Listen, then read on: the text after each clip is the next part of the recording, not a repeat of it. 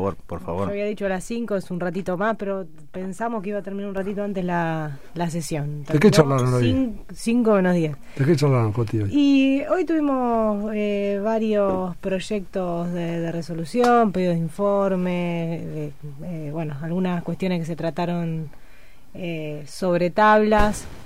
Eh, nada, fue una sesión dentro Nada de todo demasiado. tranquila, con eh, hacía hacía tiempo que con, con todo esto de, de- de la pandemia y eh, creo que no hay mucho lugar para, para la discusión política, al menos no en términos partidarios. Tal cual. Eh, y, y bueno, hoy, hoy hubo algún intercambio ahí con algún proyecto, pero bueno, es la, las cuestiones del folclore de- del Lógico. consejo, eh, por eso se extendió un poquito más, pero pero bueno, fueron fue una sesión eh, en buenos términos y muy muy tranquila. Mañana- Emma, Emma tiene mil preguntas para hacerte. de- eh, estuvimos informándonos de, de- muchas cosas que estás haciendo, pero me imagino que ser eh, directora regional del ANSES y además eh, concejal, y además vemos que andás mucho por la calle caminando, visitando vecinos, debe ser un. Y mamá. Y el comité de crisis. Y mamá, hab- no, pero Y mamá, ¿no? La mamá ni hablar. Eso, sí, divino la mujer maravilla. Porque cuando si llega a tu casa y estás tranquilo, Claro. tenés un bebé en la noche también.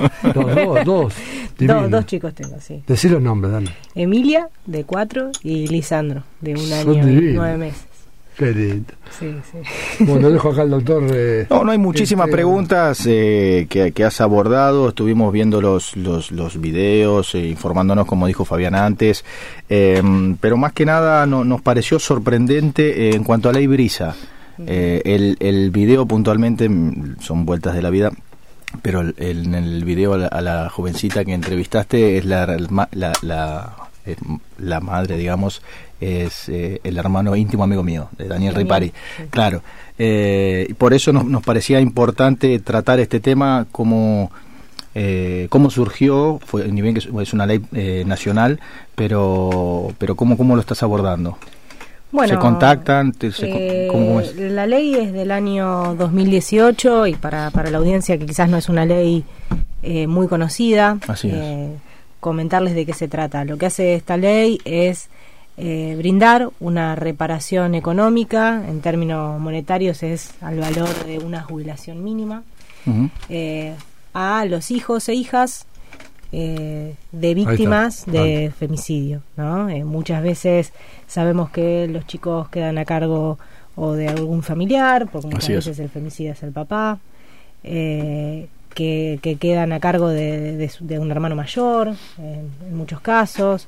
Eh, y, y bueno, esta ley creo que viene a, a garantizar eh, un, un derecho a, a, a brindar una, una estabilidad que obviamente no, no, no garantiza eh, la vida a nadie, No, porque lógico, como, lógico. como les cuesta... Pero a- es una contención pero es una contención y es muy importante que los tengan presentes, que, el Estado que esté, activo. que el Estado tenga una, una presencia, que esto se pueda comunicar, porque como en el caso de, de, de esta chica que decís vos, se enteró más de un año y medio después que existía esta ley, que existía esta posibilidad, porque alguien se lo se lo dijo, entonces no no no está eh, tan bien difundida como debería, por eso eh, fue un poco una casualidad que fue justo en la semana de- del 3 de junio eh, que logramos juntar lo- los papeles que, que faltaban para que ella pueda finalizar el trámite eh, y, y decidimos comunicarlo por eso, ¿no? Porque Sí, me parece eh, el, el Estado el Estado tiene que, que garantizar los derechos, pero también tiene que garantizar que se conozcan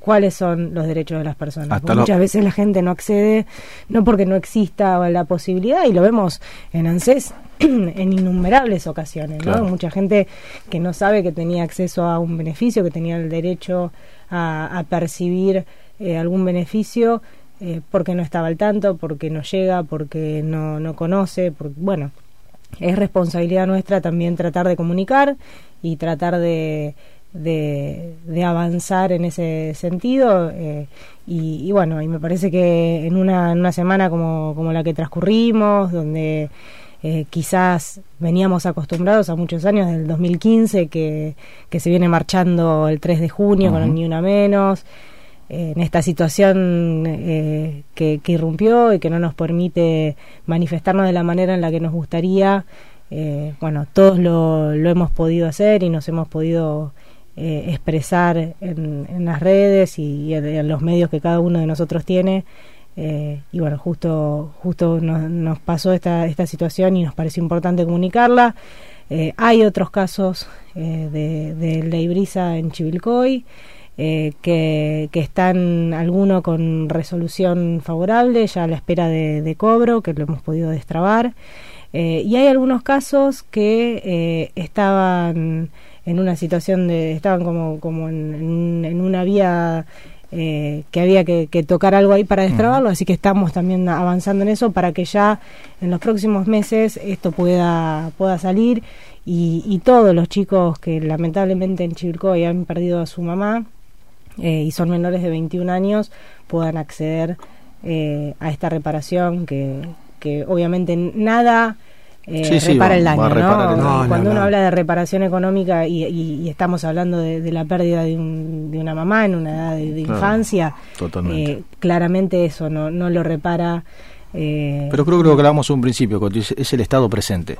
Lo, lo que Eso. importa es que el Estado esté presente porque es una manera de sentirse acompañada ante tanto dolor. Eh, también está la ley Micaela unida a lo que estábamos hablando, en el sentido de que el Poder Judicial, eh, retrógrado en muchas cosas, eh, los tres poderes en realidad, tengan acceso constante a normativa en violencia de género, tengan formación constante. Eh, Sí, bueno, la, la ley Micaela también va un poco en, en ese sentido. Eh, bueno, generar en, en, en quienes tenemos responsabilidades institucionales, en cualquiera de los tres poderes de- del Estado, eh, una perspectiva de género que también nos permita eh, afrontar eh, nuestra responsabilidad institucional eh, con una mirada distinta a la que muchas veces vemos, ¿no? Venimos Claro. de, de este caso que justamente en el, en el Consejo de Deliberantes hace un ratito repudiábamos, de este fiscal que hablaba de desahogo sexual. ¿no? Bueno, hoy hay un caso hoy con ese tema. Hoy se expresó el juez de garantía, rechazó eh, el acuerdo. Ah, mira. Hoy se expresó el juez de garantía en la causa rechazando el acuerdo con fundamentos muy viables en el aspecto de que no podía cambiarse la calificación cuando el mínimo de la escala penal era ocho años, no podía ser un acuerdo que permita la escarcelación. Claro. Eh, entonces, por eso eh, creo que es un dato importante y le va a dar también apoyo a tanta lucha, porque si hubiese obtenido un acuerdo y estos Sí, chicos la el, el libertad... repudio fue masivo porque, bueno, eh, creo que, que hemos avanzado mucho, sobre todo en estos últimos años, eh, con desde el ni una menos en adelante, pasando por, por la discusión en el Congreso eh, por, por el proyecto de ley del aborto, bueno, eh, que más allá de las cuestiones personales, de si uno está a favor, si uno está en contra, Totalmente. hay muchas cosas que, que hemos avanzado, ¿no? En términos de... Es de- de- impresionante de- lo Sí, en términos de derechos. De hecho, judicialmente no pueden someterse a un acuerdo si no está la voluntad de la víctima en casos de abuso y en casos de violencia de género. Lo resaltamos porque lo incorporó la Corte en la provincia de Buenos Aires, la Suprema Corte, para cualquier abreviado, como era, fíjense que en este caso se necesitaba el consentimiento de la víctima, que tanto Claro. se habló y que lamentablemente, off the record, hubo un aporte económico para romper un poco o, o Ah, ¿sí? facilitar ese consentimiento que se hizo público Claro. pero por suerte el juez de garantía, que es lo que estábamos hablando recién, no dio lugar a esto y, y, eh, de cierta manera apoyar la lucha. Sí, no, ni hablar. Bueno, la verdad que, eh, bueno, muy muy buena noticia la que estás Ujú. dando. La verdad que yo no, no llegué a leer eh, esa noticia, eh, pero bueno, creo que, que eh, todos estábamos esperando una, una definición en ese sentido porque Totalmente. fue eh, vergonzoso, ¿no? Que, que, que en un eh, que, que un hombre de la justicia eh, y en, en este momento eh, histórico hable en estos términos de, de una violación en manada. sí, ¿no? sí, sí, sí, sí. El, el concepto que es una teoría, con- contémosles a la gente, es una teoría, pero que la realidad que la aplicación no puede darse en el contexto actual en que estamos, hablar de desahogo sexual, es fuerte donde se analice.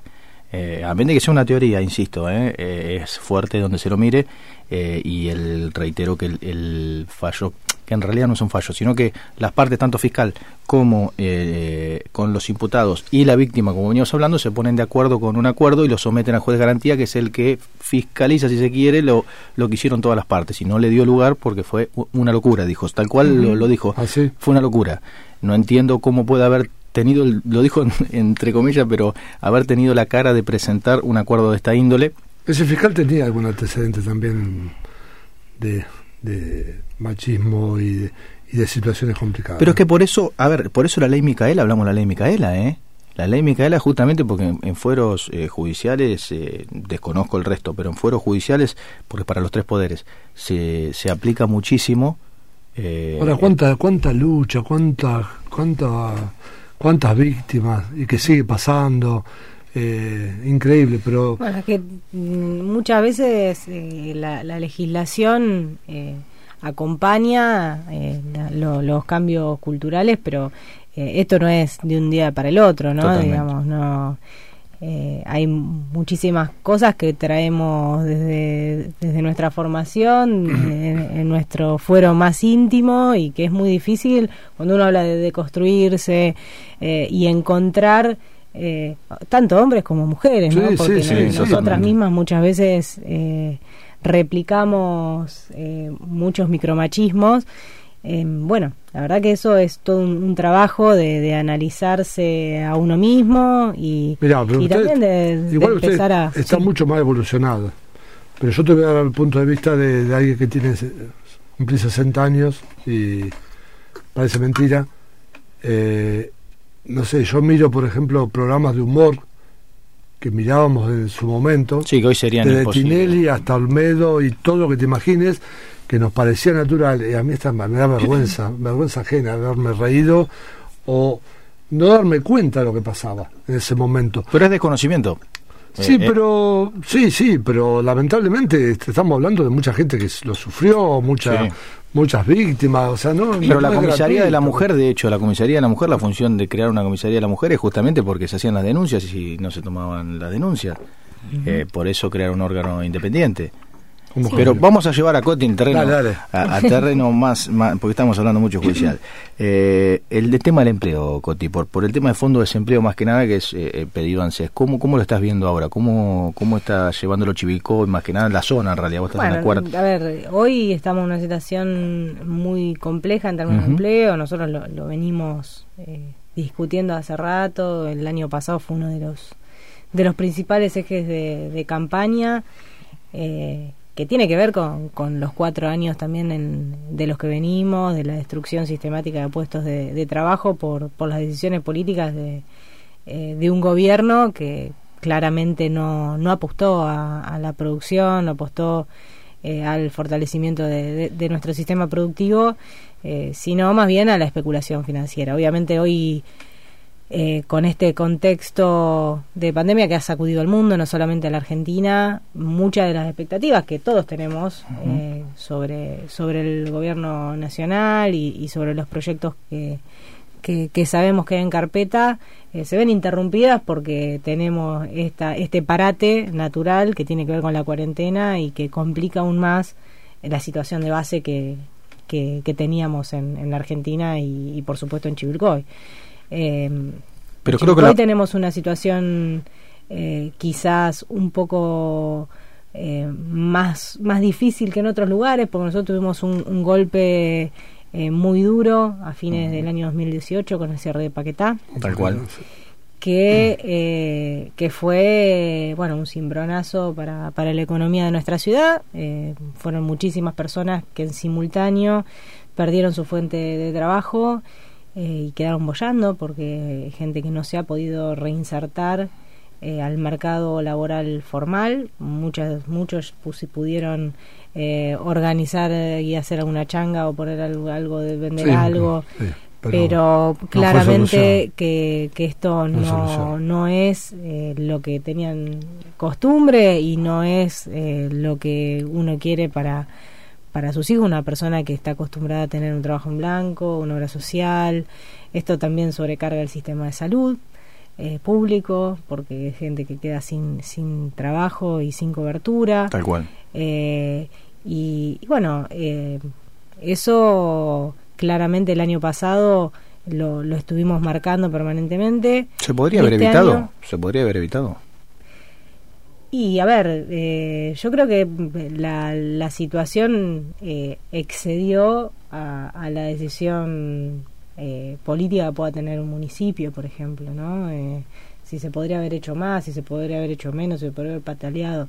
Digo, hay un montón de cosas que podemos discutir y que seguramente las discutimos, digamos, en su momento, ¿no? Pero eh, creo que hoy es contrafáctico hablar de eso, creo que las medidas que, eh, que llevaron al cierre de Paquetá eh, fueron más de tres años de, de políticas que atentaron directamente a, la renta de una empresa, que una empresa multinacional como el Paquetá no viene a hacer caridad a Chivilcoy, viene a a lucrar, viene a, llevarse su tajada y en el momento en que empieza a entrar zapatilla más barata de China y, y ellos les empieza a generar más, más, costo producir y no pueden empardar eso y empiezan a perder plata, y digamos sí, que uno la, la regla del juego las puso el gobierno nacional eh, sacando las medidas restrictivas para, para las importaciones eh, abriendo de manera eh, abriendo el grifo de una manera tremenda y destruyendo puestos de trabajo eh, de, la de las industrias que, que cuando eso sucede siempre son las más castigadas en lo inmediato. Lo vemos con los juguetes, lo vemos con lo textil, lo vemos con las zapatillas.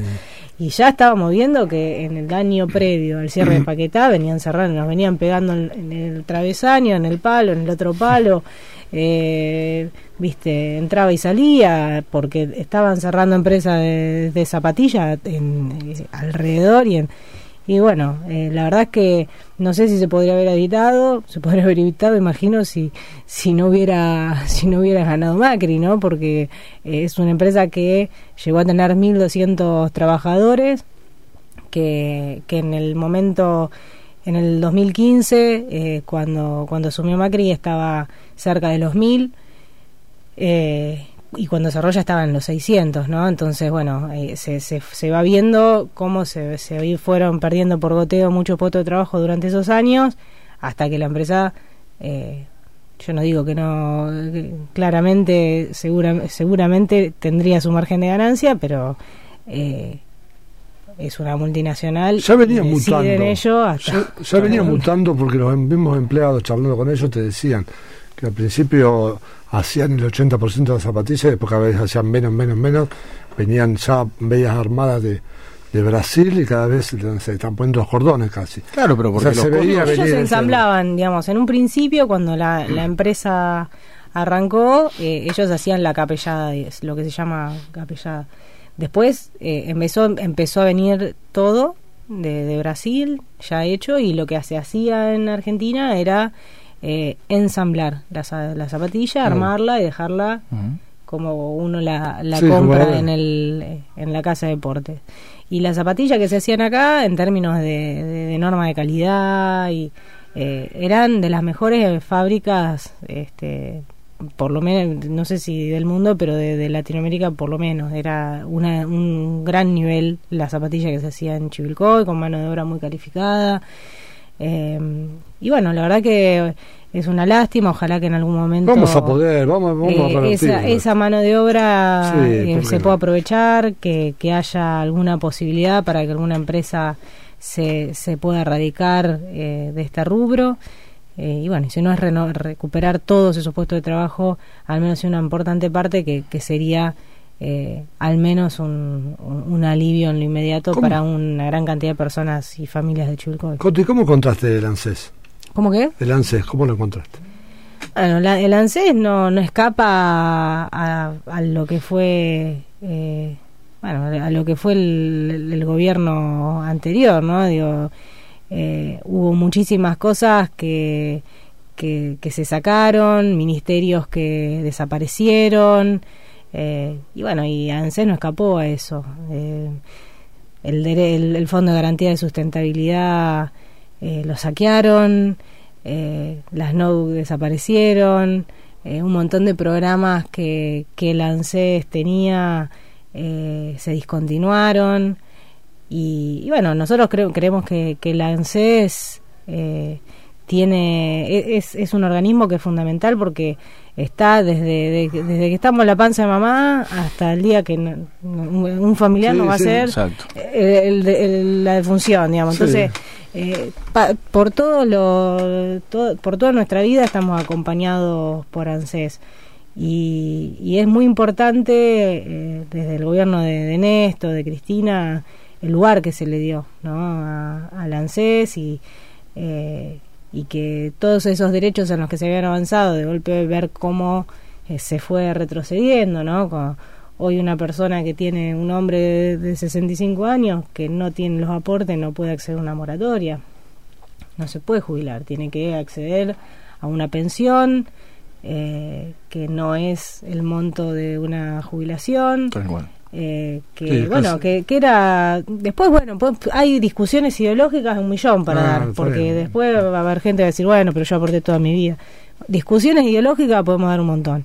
Eh, lo que hablamos es en términos de derechos los avances y los retrocesos son notorios y obviamente eh, hay que hay que volver a a, caminar eh, eh, por esa por esa senda del avance en, los derechos y, eh, y, bueno eso va a llevar un, tiempo pero ya lo estamos haciendo y hay un montón hay un montón de, proyectos que, que van a esa recuperación ¿no? ojalá que que esto pase pronto y podamos eh, corrernos de, esta, de esta agenda que tenemos con el ingreso familiar de emergencia, con un montón de, cuestiones de asistencia que se están haciendo del organismo para, para poder volver a retomar la, agenda que tenía Alberto.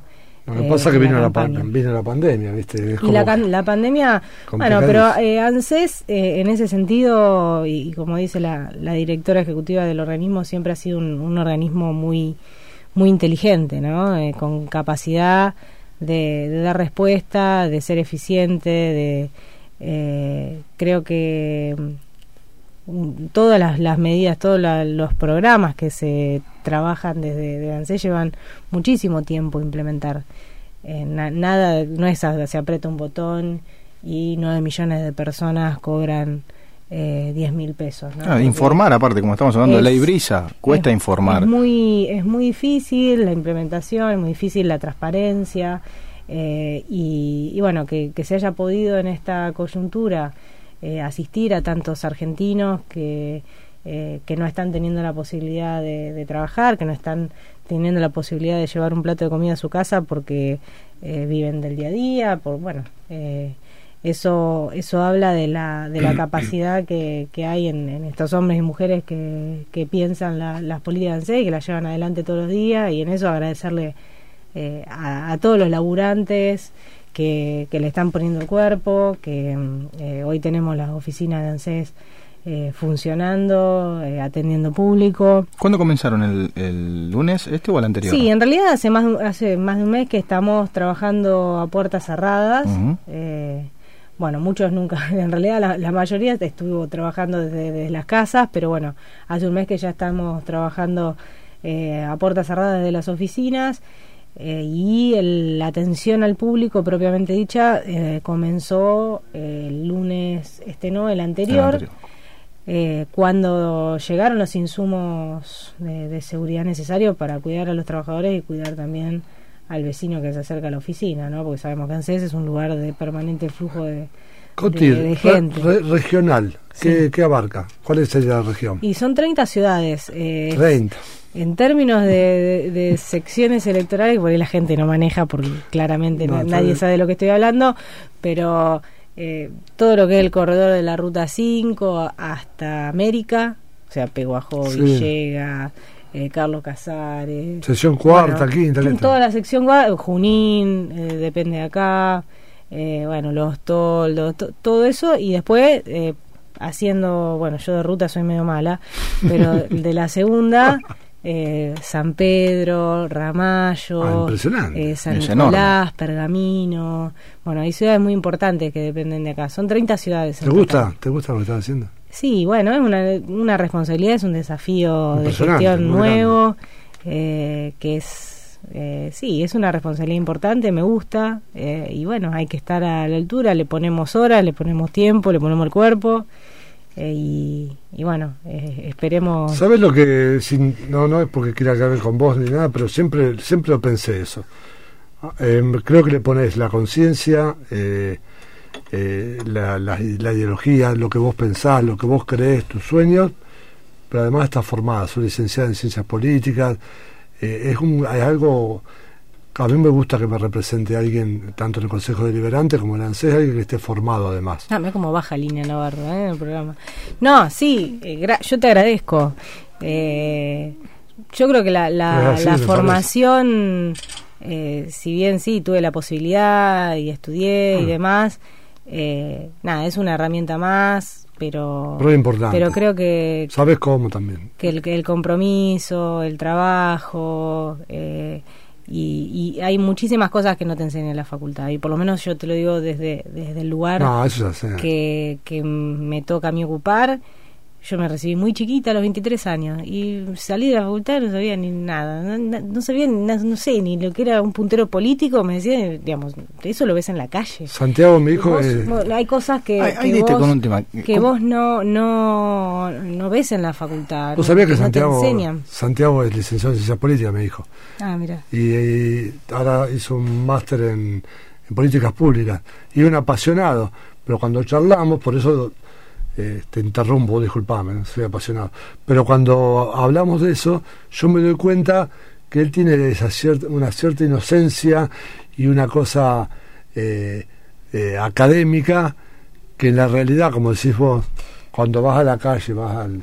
no, a ver, creo que las herramientas que, te da y, lo teórico y para qué sé yo, para, para, en lo discursivo, en un, montón de cuestiones, obviamente que, que, ayuda, que te da contenido, pero eh, creo que si vos no tenés contacto con el universo al que vos eh, querés representar, si vos no sabés lo que le pasa a la gente, si vos no tenés sensibilidad, para que te entre o para que te pegue una pata en el pecho cuando ve a alguien que le está pasando mal, cuando alguien que tiene hambre y ah, no te y no tenés ese bichito que decís, bueno, loco, ¿cómo hago para para resolverle este quilombo a esta persona que, que le falta este medicamento? que Digo, si vos no tenés eso, podés tener toda la formación eh, estudio, podés ir a la facultad 50 millones de años, pero vas a dar clases y, y vas a escribir libros, digamos. Eh, para dedicarte a esto creo que, que lo más importante es tener una, una vocación. Eh, nadie que estudió ciencia política estudió ciencia política para llenarse de plata claramente. O sea, mi principal aspiración cuando empecé a estudiar ciencia política era dar clase y, no sé. Y bueno, y bueno, después la, la, militancia y bueno, y la vida te va llevando y, y bueno, y, te vas haciendo tu, tu camino y, la verdad que siempre en esto también uno tiene lo que labura, lo que se forma, también la suerte que alguien confía en vos, que te da la oportunidad, que te da el lugar. Eh, sos re joven, ¿cuándo empezaste a, militar? A, a, militar, militar, así como decirme. Sí, sí, obviamente que cuando si empecé a estudiar esto es porque siempre me gustó la política, pero y a los 21. Ah, bueno. 21, Hace mucho tiempo, los jóvenes Ya me estaba por recibir, sí, me faltaba un año y medio para recibirme. Yo tengo 34. Sí, hace 13 años, o sea, por lo, por lo joven que sos, hace mucho tiempo. ¿Y dónde empezaste, la Facu? Y em, no, empecé con un grupo de compañeros de acá de, ah, de Chivilcoy, que nos empezamos a juntar y a organizar y bueno, eh, y después eh, ya no, nos sumamos a, militar más de, forma orgánica. Nosotros en ese momento estábamos eh, estudiando, entonces estábamos en, Buenos Aires, yo viví muchos años en Buenos Aires con el tema del estudio, después también me tocó trabajar allá, fui funcionaria en, el Ministerio de Desarrollo. ¿Ah, sí? sí, sí. y, y bueno eh, así arrancamos, con responsabilidades primero en Chivilcoy y en la sección, fortaleciendo la, organización a la que pertenecíamos, y después eh, con también a nivel provincial y, bueno, trabajando. Eh, ¿Sabes por qué te pregunto esto? Porque todo, está, todo está con... Eh, a, veces hay, gente que dice, ¿quién es Constanza Alonso? ¿De dónde salió Constanza Alonso? Y bueno, Constanza Alonso te lo estaba contando acá. Nosotros que estudió, militó hace 13 años. Y, bueno, eh, a veces no se ve como estabas en Buenos Aires, estabas laborando allá y te estaban poniendo ganas.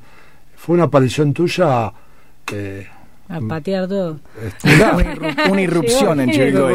una irrupción, en claro, es verdad. Vos te das cuenta de eso, no estoy diciendo una pavada. No, bueno, puede ser. Eh, creo que, que, obviamente nosotros llegamos en un, en un escenario eh, obviamente hay mucha gente que se va a incomodar, hay gente que no le va a gustar. Eh, nosotros tratamos de, trabajar, tenemos un objetivo que sigue siendo el mismo que era el año pasado. Eso no cambia. Nosotros sí, no cambia. Nosotros queremos eh, gobernar Chivilcoy porque tenemos un proyecto para, para nuestra ciudad. Eh, más allá de que eh, hay coyunturas y hay momentos en los que uno tiene que acompañar y no uno no es un tirapiedra, digamos, nosotros somos peronistas y, eh, y, creemos que, eh, que, que, tenemos que trabajar siempre para las mayorías y la mayoría nos necesita juntos, organizados y dando respuesta, eso es lo que estamos haciendo, por eso estamos participando y a disposición desde el primer día en el comité de crisis. Eso te iba a decir. Ahora creo que si, si nosotros, eh, después que pase todo esto, tenemos que, seguir discutiendo qué modelo de ciudad queremos, nosotros tenemos un proyecto para Chico y lo vamos a seguir, eh, lo vamos a seguir discutiendo de la forma en lo que sabemos hacerlo y siempre eh, con, con la democracia como bandera, que es lo que eh, que, lo, es lo que nos caracteriza también. nunca, nunca estamos instigando a nadie a salir con una cacerola ni, ni a quemar a nadie en la plaza pública. Siempre eh, tratando de, de ganarnos el, el, reconocimiento del vecino y, y, ganar elecciones. Para eso trabajamos todos los días y, y eso es lo que vamos a hacer en estos tres años y medio que nos quedan para poder llegar al objetivo en el 2023. Cambiemos un poco el clima. beca, la beca Progresar. Sí. ¿Qué tenemos para decir a la gente, Coti? Bueno, la beca Progresar es, es un programa, bueno, de, todos esos programas que, que, fueron sacándole ANSES, eh, pasó al Ministerio de Educación en el gobierno de Cambiemos. Si bien se siguen inscribiendo a través de la página ANSES y es ANSES el que deposita el dinero, hay muchas cuestiones que terminan como en una nebulosa de las consultas por eh, ese menjunje que hizo Cambiemos de meter dos o tres organismos en el medio, ¿no? Entonces, eh, hoy hay muchas consultas puntuales con el tema de una resolución que hubo la, semana pasada con que se habilita a, las los institutos privados para que los alumnos eh, cobren el progresar. Estamos esperando la carga de, los, de las instituciones privadas para que eh, los chicos puedan finalizar ese proceso de inscripción y puedan percibir el beneficio eh, se ha extendido, se ha prorrogado un montón de tiempo la, fecha de inscripción por toda esta cuestión de la pandemia.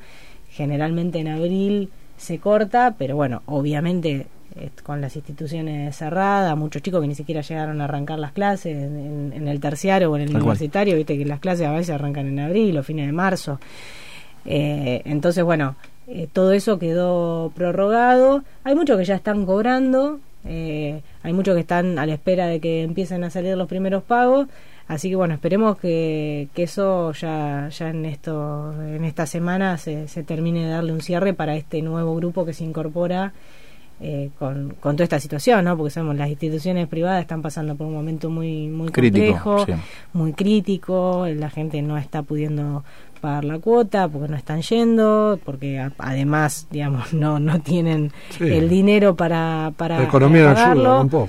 Eh, y bueno, esta esta pequeña ayuda, la idea es que, que también colabore en ese sentido y eh, y, pueda y pueda hacer que los chicos puedan cumplir con, con esa responsabilidad, con ese compromiso económico. Yo la verdad, si no, no fuera estar en un instituto privado. Si no, no estaríamos ante un Estado tan presente y con tanta responsabilidad, no sé qué estaríamos pasando porque cada palabra que decís, el plan este, el plan lo otro, o sea, está en todos lados, está, está atajando penales. ante la desigualdad. Cuando, cuando esto, eh, cuando una crisis como, como la que estamos atravesando ahora te, te choca, siempre siempre hay alguien al que no llegás, ¿no? Y, y en ese camino, bueno, es, desesperante, porque, qué sé yo, yo como jefe hay, hay casos como decir, ¿cómo puede ser que esta persona no cobre el ingreso de emergencia? ¿Y por qué un requisito? ¿Porque el otro? Porque viste que sí, viste, y, pero, eh, entonces, bueno, eh, no es el IFE, pero vamos a ver cómo le damos una mano. Pero hay, hay, hay cosas que, que también en, en, los programas, por eso hay tanta, tanto, un abanico tan amplio de posibilidades para, para que la gente pueda eh, pueda acceder a algún tipo de, ayuda eh, pero claramente transitar este momento porque el IFE claramente no representaba todo el universo. Entonces bueno eh, están los créditos, los datos de tarjeta de crédito hasta 150 mil pesos, que es para otro universo, digamos, porque el IFE, si vos tenés un consumo de tarjeta de no sé, de 10 mil pesos y viste, capaz que la FIP te lo rechaza porque en ANSES está todo bien, pero vas a FIP y, te rechaza. O tenés un auto de modelo 2012, un trabajador de paquetá. Sí, claro. Tenía su autito, modelo 2014. Y lo rajaron. Y, el tipo en tres años, en un año, la vida le cambió. Sí, y decís, loco, ¿por qué no me toca el ingreso de emergencia? ¿entendés? Digamos, entonces, bueno, hay otra otra beta, otro lugar por donde puedo acceder.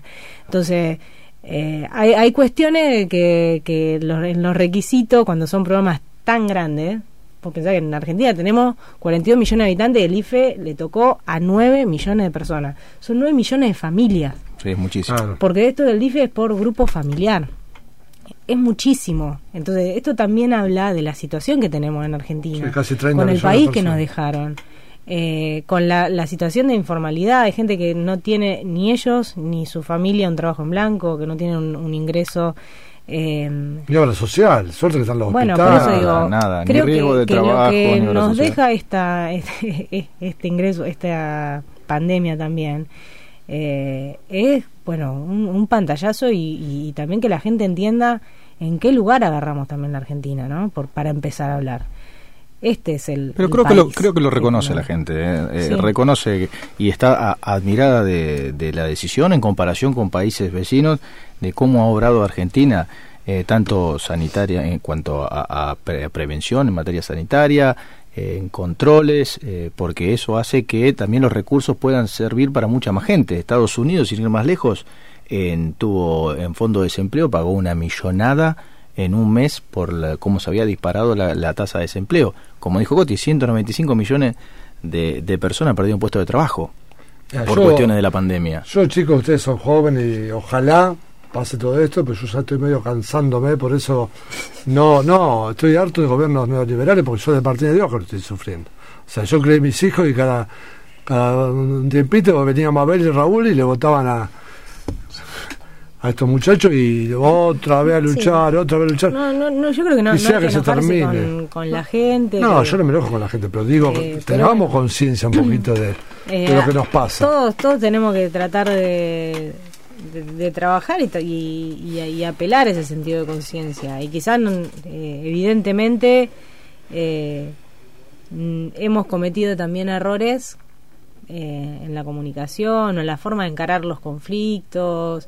Eh, que, que, no han tenido o que no han surgido el efecto o, no, han no han sido permeables en, la, opinión pública eh, y bueno esa, de esas cosas hay que aprender y hay que hay que hablarle a la gente de, de otra manera no de, eh, quizás hoy no hay un, un escenario para para la discusión, para la pelea, para es lo que hablábamos hace un rato. Sí, todo lo opuesto, eh, es unirse y empujar el carro entre todos. y bueno, ese ese hastío eh, quizá eh, bueno, ha sido el causante de, alguna derrota, no de todas, ¿no? Porque no me parece no hay nada que sea de un, que tenga un solo una, una sola causa cuando se hace un análisis. No, pero eso habla bien de vos, de, también reconocer errores propios. Está bueno, si uno no reconoce los errores propios, nunca puede nunca puede evolucionar. digamos. Si yo pensara lo mismo ahora de lo, de lo que pensaba hace 10 años, eh, todavía, no sé. Bueno, no quiero decir una barbaridad, pero pensaría cualquier. Porque, viste, uno va evolucionando. en esto que hablábamos del machismo y demás, si uno pensara lo mismo ahora, hay, hay cosas que, que, está bueno cambiar, que hay bueno criticarse, que hay uno está bueno poder verse eh, como, bueno, poder, verse y poder censurarse muchas veces en comentarios, en cosas, uy, mira cómo yo decía esto, cómo pensaba esto, cómo hacía aquello. Eh, porque si no, no evolucionamos, no crecemos, no maduramos como sociedad, como persona, como todo, qué sé yo. Comité de crisis, Coti. Comité de crisis. Bueno, mañana nos vamos a reunir en el día de, hoy llegó el decreto del, del, gobernador de la provincia de Buenos Aires, donde se, se especifican los protocolos eh, para, para las actividades eh, que a partir de, de esta fase 5 en la que entraría Chivilcoy se, se pueden ir flexibilizando. Así que bueno, mañana vamos a tener una, una reunión a la mañana y a las 11 está convocada una conferencia de prensa en la municipalidad, eh, la adelantamos para el viernes, para, porque nos parece que está bueno eh, que, se pueda comunicar lo más pronto posible. Y, bueno, seguramente va, va, a haber algunas novedades para, para algunos sectores, pero siempre apelando, y esto no nos cansamos de decirlo permanentemente, siempre apelando a la responsabilidad de, de los vecinos, a la responsabilidad de, de cada uno de los chivilcoyanos que va, que viene, que entra, que sale, que tiene que viajar, eh, incluso los que estamos acá, que cumplamos con los protocolos, que no nos relajemos, que no creamos que porque se habilita tal actividad o tal otra, eh, esto ya pasó, esto no pasó, esto está, como, decíamos hace un ratito, está pegando en el palo eh, y, puede, puede ser cuestión de, días. Entonces tenemos que estar más atentos que nunca, mm, cuidándonos más que nunca y, depende depende de, cada uno de nosotros no creo que el gobierno nacional y el gobierno provincial han dado sobradas muestras de, de, la intención de, cuidarnos de, con todas las medidas que se han tomado en estos más de 80 días eh, pero pero bueno eh, hoy hoy tenemos una, una situación epidemiológica en nuestra ciudad que nos permite poder ir abriendo algunas cuestiones esto, si no lo hacemos bien, si no somos conscientes, si no somos responsables, tiene vuelta y la vuelta puede ser la vida de un vecino, de un familiar, de un abuelo. Digo, tengamos siempre presente que acá estamos discutiendo eh, no eh, ir a tomar un helado, estamos discutiendo que, que no haya una cama en el hospital, ¿no? Entonces, eh, son, son cosas muy sensibles y hay que tomarlas y hay que eh, entenderlas como tales y, hacernos cargo de eso, todos, desde el que tenemos responsabilidad hasta, hasta los que eh, tienen que, acatar una definición, aunque no guste a veces. Sí, el comité de crisis fue un ejemplo de, de cómo se puede elaborar en democracia y, y colaborar entre todos. La verdad que y podemos estar orgullosos de lo que está pasando. Es un buen mensaje para la comunidad también. Sí, es un buen mensaje. Es un buen mensaje que estén juntos, que, que, todos tienen para el mismo lado, porque la situación hoy es para eso, no es para otra cosa, como venía diciendo Constanza. Dijo, dijo varias cosas Constanza. Una, asumir los propios errores, no tirarlo siempre al otro, eh, trabajar conjuntamente. Eh, muchos mensajes que son buenos de escuchar de, de un político. No, te digo la verdad, porque habla de tu inteligencia y tu sensibilidad, ¿no? Porque independientemente que también recalcaste que vas por el por, para, para poder gobernar Chivilcoy, para estar en, el puesto de intendenta y, sin embargo eso no cambia toda, todo lo, lo, que vos pensás como de la manera, de, de, la ética y de la manera de llegar, creo que cuando cuando uno va, va llegando a, determinados lugares y eh, y te come el personaje, digamos, y, te envuelve la soberbia y deja de escuchar y qué sé yo, es, eso es más peligroso que, eh, que a veces tomar una decisión equivocada, pero eh, creo que, que hay que aprender, ¿no? Cuando uno se equivoca, siempre tiene la posibilidad de volver para atrás, de, de, pedir disculpas, de acomodar. Sentido común, inteligencia. bueno, pero eso eh, no es, me parece que aplica a cualquier a cualquier faceta de la vida, no no no solamente en la política, es eh, me imagino que una forma de, pensarse. Eh, trabajando en política también tenés el tema de propio y extraño, ¿no? Porque también en, tu propio ámbito también te pueden estar de acuerdo en muchas cosas, no es nada más que con la oposición, con otro, otra idea política, también en tu propio espacio, ¿no? Sí, bueno, como, como en todos lados, uno tiene, tiene que construir legitimidad, ¿no? Digamos, eh, si vos querés ser, bueno, eh, también los demás tienen que querer que vos seas, digamos, y eso se construye, eso no, no es que alguien, eh, alguien dice, bueno, Sí, ya está. bueno, sí, te pueden poner, pero si después por abajo tenés todo destruido y es muy probable que no llegues a, a ningún lado. Bueno, eso hay que trabajarlo, hay que construirlo, eh, hay que ir este, eh, a buscar a, a, todos los, los, compañeros que son eh, muchos compañeros valiosos, muchos que están, que están trabajando a la par nuestro, que, eh, que son parte, muchos que, que quizá hoy no, no, están en la casa. bueno, a todos nosotros tenemos que tratar de convocar a todos. De convocar a todo el mundo, y más en este momento, ¿no? Eh, eh, para, para un peronista en este momento no, no tener la posibilidad de, estar acompañando al vecino, bueno, eh, creo que eh, es difícil. Nosotros empezamos hace 15 días a hacer hacer viandas en el, en el partido y bueno y, creo que hubo alguna crítica incluso del intendente diciendo que politizábamos la asistencia nosotros digamos empezamos a hacer la vianda del partido porque es el lugar digamos que nos están los pibes de JP ahí. De hecho, mañana están los chicos de ASAS que, también lo hacen, están haciendo viandas. Ah, nosotros nos reunimos ahí porque somos peronistas, porque es un lugar de referencia, porque es la casa de, muchos de nosotros y, eh, y, no tiene no tiene que ver con otra cosa, ¿no? Eh, cada uno lo hace desde su lugar, lo importante es que la gente pueda pueda recibir eh, esa, esa ayuda en este momento que es que, también eh, hay que ver, ¿no? Cuando vos llegas con un guiso, hay, gente que llora, que te abraza, digo, para que vean la, desesperación de mucha gente hoy. Coti, vamos a cortar porque tenemos que invitar a otro programa, nos quedamos sin tiempo. Ya tenemos el, próximo programa deportivo, lo único que anunciamos es, bueno, otro siniestro más, nos acaban de informar en chevicodigital.com.ar, una colisión el cuarto del día. Eh, entre dos motos, eh, una salió a la fuga. Bien, eh, la señora Miranda Sandra, de 54 años, ha sido trasladada al nosocomio local.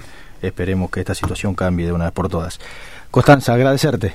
Bueno, muchísimas gracias a, ustedes por el espacio, por no, por favor, gracias a vos por, venir. tenerme en cuenta, por darnos el lugar también para, para poder comunicar eh, cuestiones del organismo y para también dejarme hablar un poco de mí, de mi historia, por interesarse. Y de hecho invitarte cualquier eh, comunicación que quieras hacer, sabes que tenés el espacio a disposición. digo, cualquier pregunta de algún oyente, que sé que siempre... Tenemos un montón, tenemos un montón, pero bueno, el programa...